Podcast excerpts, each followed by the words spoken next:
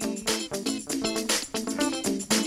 to the Bible Vault, where we unpack the jewels of God's Word. I'm Jason. And I'm Katrina. And today's episode is part of our series, Applying Bible Stories, a series to help you focus on Bible stories and how they apply to our lives. This week, we read from Luke chapter 10, verses 25 through 37, and chapter 11, verses 1 through 13. That was in the last episode, so feel free to pause this and go back to listen to that before coming into this episode. So, help us understand more about these parables. What is the meaning of the parable of the Good Samaritan? So, this parable on the surface is simply referring to doing good to someone who needs it. But there is a deeper meaning hidden within the parable. A Samaritan was a traditional enemy of the Jews and vice versa. And yet it was the Samaritan, not the priest or the Levite, who both tended the injured man's wounds but also paid a considerable sum of two denarii, or two days' wages is what that equates to, for his continuing recovery. And interestingly, Christ is actually more likely than not the Samaritan in this parable, which carries with it, in my opinion, an emphasis on the international nature of Christ's ministry and that it was to include both Jew and Gentile. That's really interesting. I don't know that I ever connected that. I think I always thought it was just we should treat people this way, but that makes sense. So, what about the parable of the impudent friend? The Greek word for impudence, according to the study Bible, literally means shamelessness or above reproach. So essentially, the friend will not act in a shameful manner by refusing his friend, but will rather give more than his friend has asked. In this case, three loaves of bread is a significant request, since many baked goods were homemade at this point in time. And so the meaning of the parable is that we both can and should ask God for whatever we need in prayer. And then we're promised that He'll hear us and provide for us.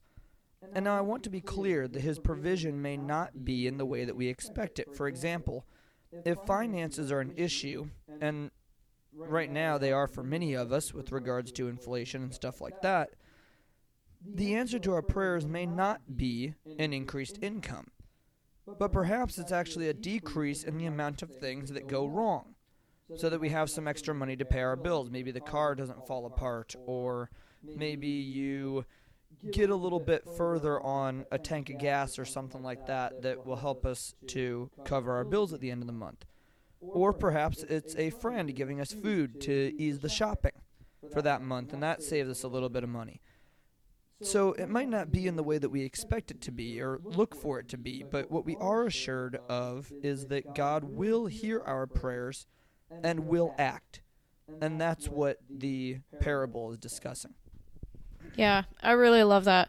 I think one of the things that has always struck me about this parable is that he emphasizes that you just have to ask. You just have to knock. That's all you have to do. He ju- he already knows that you need these things or that you want these things, but you just have to ask. That's it. Sure. I mean, it's just prayer is simply acknowledging God's help. It's not that He doesn't need it; it's your acknowledgement that you need it.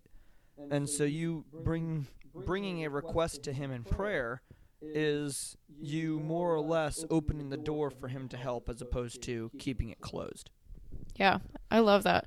And on that note, that's a great transition to um, a note that I wanted to to say to our listeners, which is thank you for all your prayers in the past couple of weeks as we've been sick.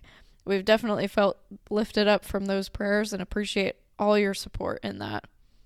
And also, thank you to all our listeners for uh, sticking around. We've officially crossed one year. Here on the Bible Vault, so a little bit of celebration in that regard as well. So, thank you guys for both your prayers for our health and also uh, your continued prayers for the success and longevity of the podcast. We certainly appreciate it. I think that's all the thoughts I've got for today. Do you have anything else? You have all of mine. Next week, we will be continuing the parables. We are going to cross the halfway point. Uh, we will be talking about the rich fool, the waiting servants, the wise manager, and the barren fig tree. If you have any ideas for future episodes, any ideas for parables that you want us to talk about, or any interesting insights that you may have, any questions, comments, I mean, you name it. We would love to hear from you. So please feel free to reach out. We are at the Bible Vault Podcast on both Instagram and Facebook. Thank you for joining us today on the Bible Vault. God bless, and we'll see you next time.